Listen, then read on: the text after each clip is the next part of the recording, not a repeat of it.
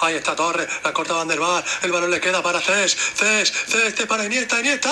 Gol, gol, gol, gol, gol, gol, gol, gol, gol, gol, gol, gol, gol, gol, Iniesta, gol, gol, gol, gol, gol España. Hola a todos y bienvenidos un día más al podcast Play With Me, o lo que vendría a ser en español, Pásamela coño, que estoy solo. En este tercer episodio queremos ofrecerte las mejores apuestas para este próximo fin de semana.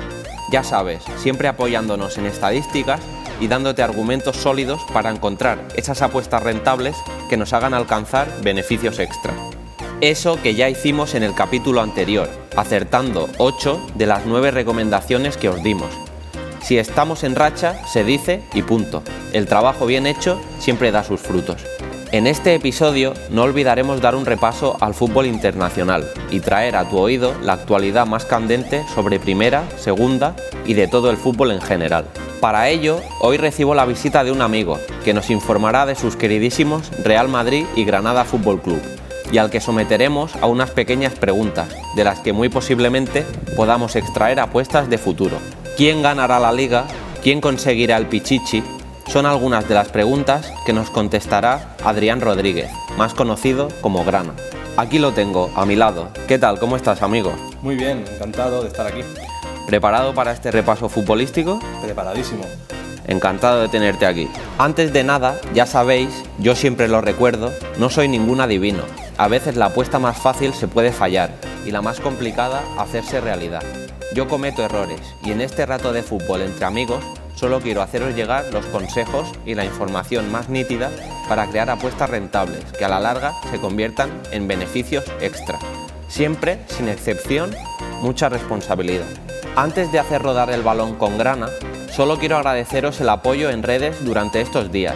En Instagram ya somos más de 360 y desde Spotify, aunque nos mantenemos estables, estoy muy contento de empezar a tener una parroquia de oyentes fieles que me preguntan, interaccionan y esperan con ansia cada uno de mis episodios.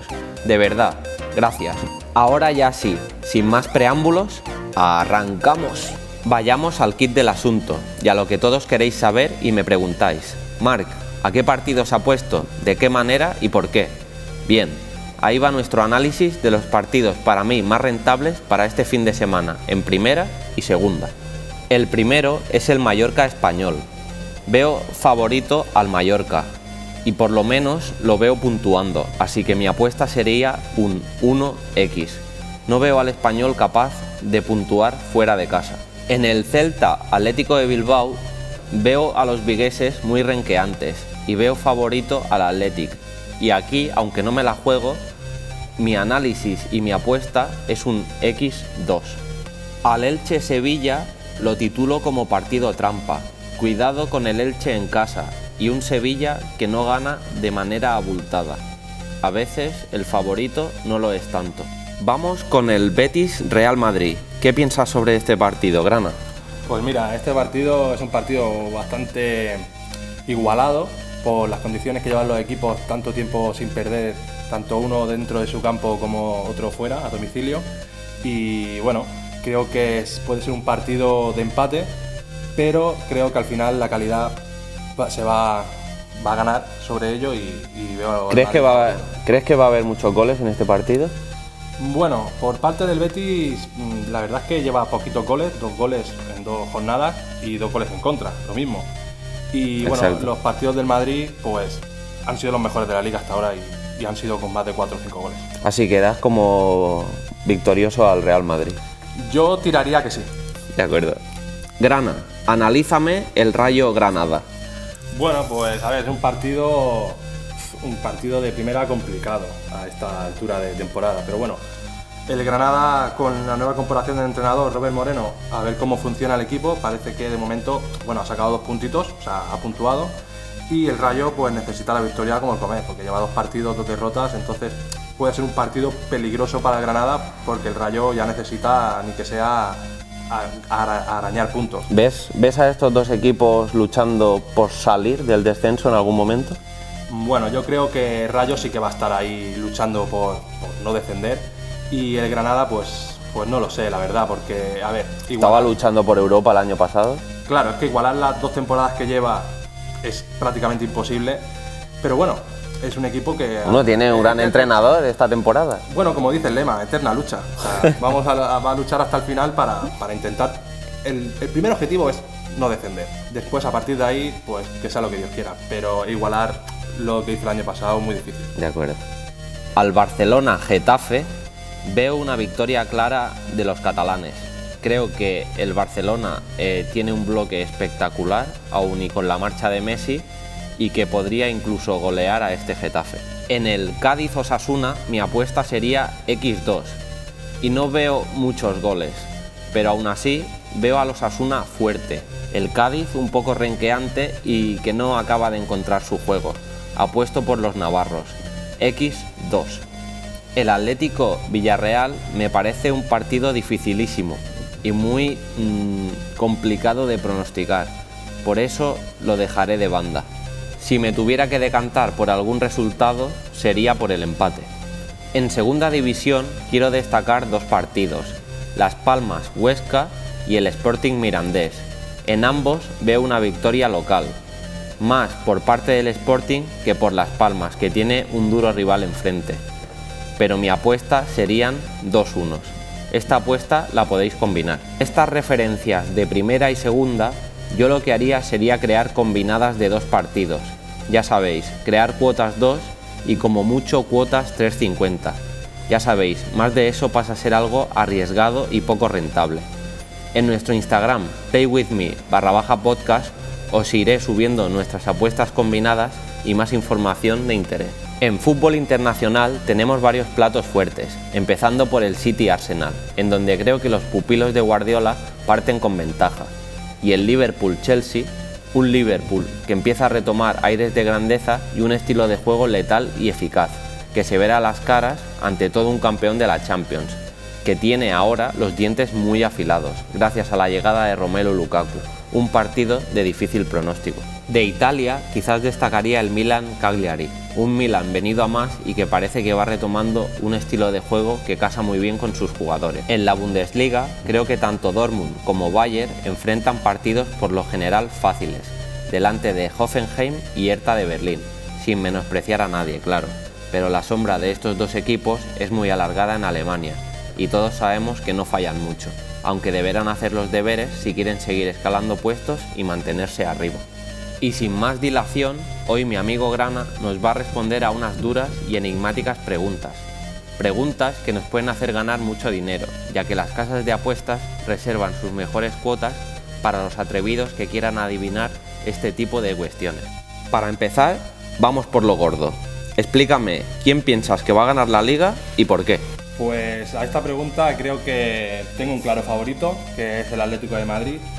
Más que nada porque bueno, es un equipo que es el que veo más compacto, más sólido, el que más tiempo lleva el entrenador en el club, lleva ya bastantes años y haciendo solo dos o tres incorporaciones creo que el equipo ya lo tiene hecho y prácticamente sabe a lo que juega y Madrid y Barça ahora mismo están en, como en un cambio de ciclo y veo al Atleti favorito.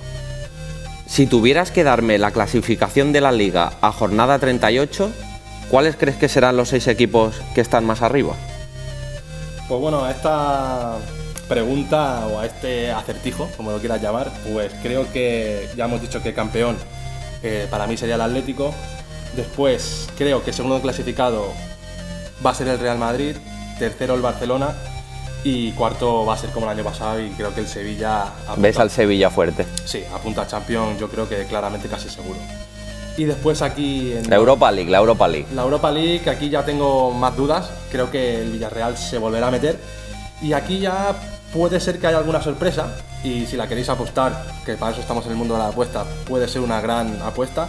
Y yo creo que la sorpresa puede ser el Levante. Veo un equipo fuerte y creo que se puede meter en Europa. Y si no, finalmente, pues puede ser eh, su equipo vecino, como es el Valencia. ¿Y dónde ves al Betis?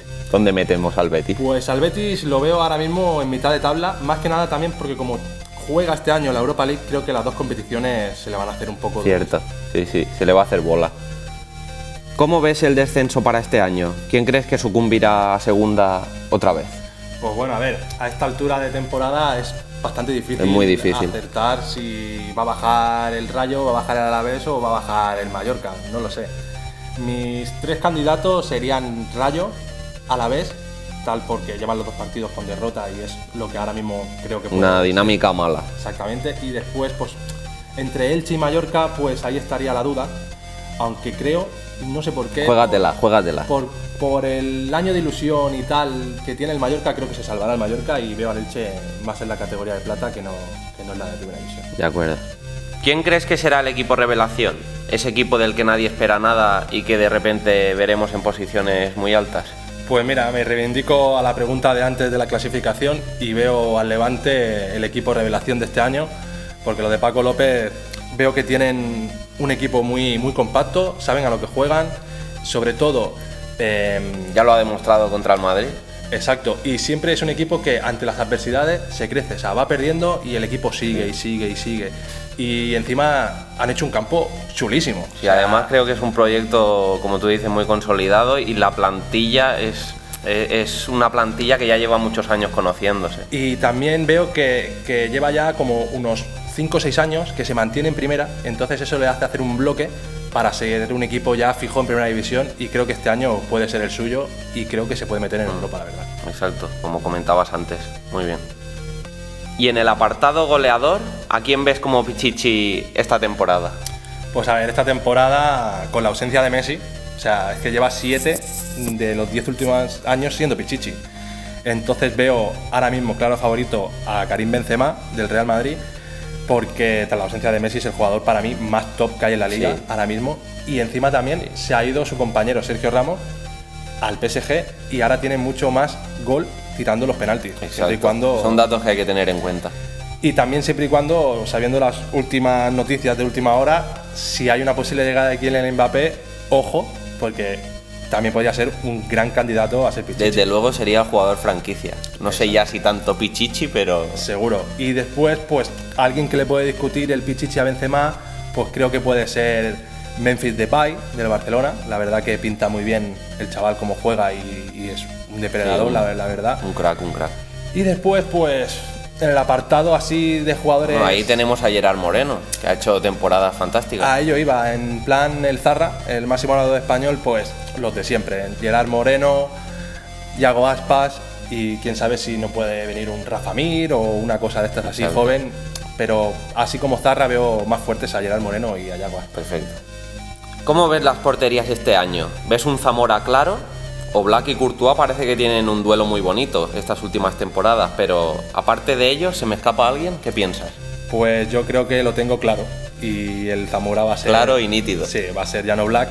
Más que nada porque lleva años demostrando que es el mejor y aparte el equipo le ayuda mucho a ello, porque Sí. es el equipo normalmente que lleva, que siempre es el menos goleado. La verdad es que yo siempre doy muchas referencias a porterías a cero del Atlético Madrid. Es que la base del Atlético Madrid de los títulos que ha ganado es portería cero y ya después si meto un gol, pues lo meto. Así que veo claro favorito a Black, aunque está claro que van a luchar por ello como tanto Ter Stegen como Courtois, porque son los equipos que más arriba van a estar y para estar arriba necesitas no encajar goles Solidez defensivo. y lo veo así. O sea que es la apuesta más segura, para mí es Llano Black. De acuerdo, pues apostaremos a ello. Bueno, Grana, muchas gracias por haber venido hoy y por habernos allanado y aclarado el camino hacia estas preguntas que tienen, bueno, que son apuestas muy difíciles, pero que cada uno tenemos nuestra opinión. Pues nada, muchas gracias a ti, a todos, a todos los oyentes y nada, espero volver a venir y nada, Te volveremos a invitar seguro. eso espero. Muchas gracias. De nada. Hasta la próxima. Hasta la próxima y que viva el fútbol. Sin más preámbulos y con esta fantástica entrevista que nos ha brindado nuestro amigo Grana, aquí un servidor se despide. Nos vemos la semana que viene con más noticias, datos y resultados que serán la comidilla para crear las mejores apuestas. Seguidnos en playwithme barra baja podcast y manteneros informados de todo. Muchas gracias por manteneros fieles a este podcast. Ya sabéis, corred la voz entre vuestros amigos y familiares. Si conoces a alguien que le gusta el fútbol o las apuestas, le harás un favor recomendándole este podcast. Además, a todo el mundo le gustan los podcasts. El problema es que aún no saben de su existencia. Hasta la próxima amigos.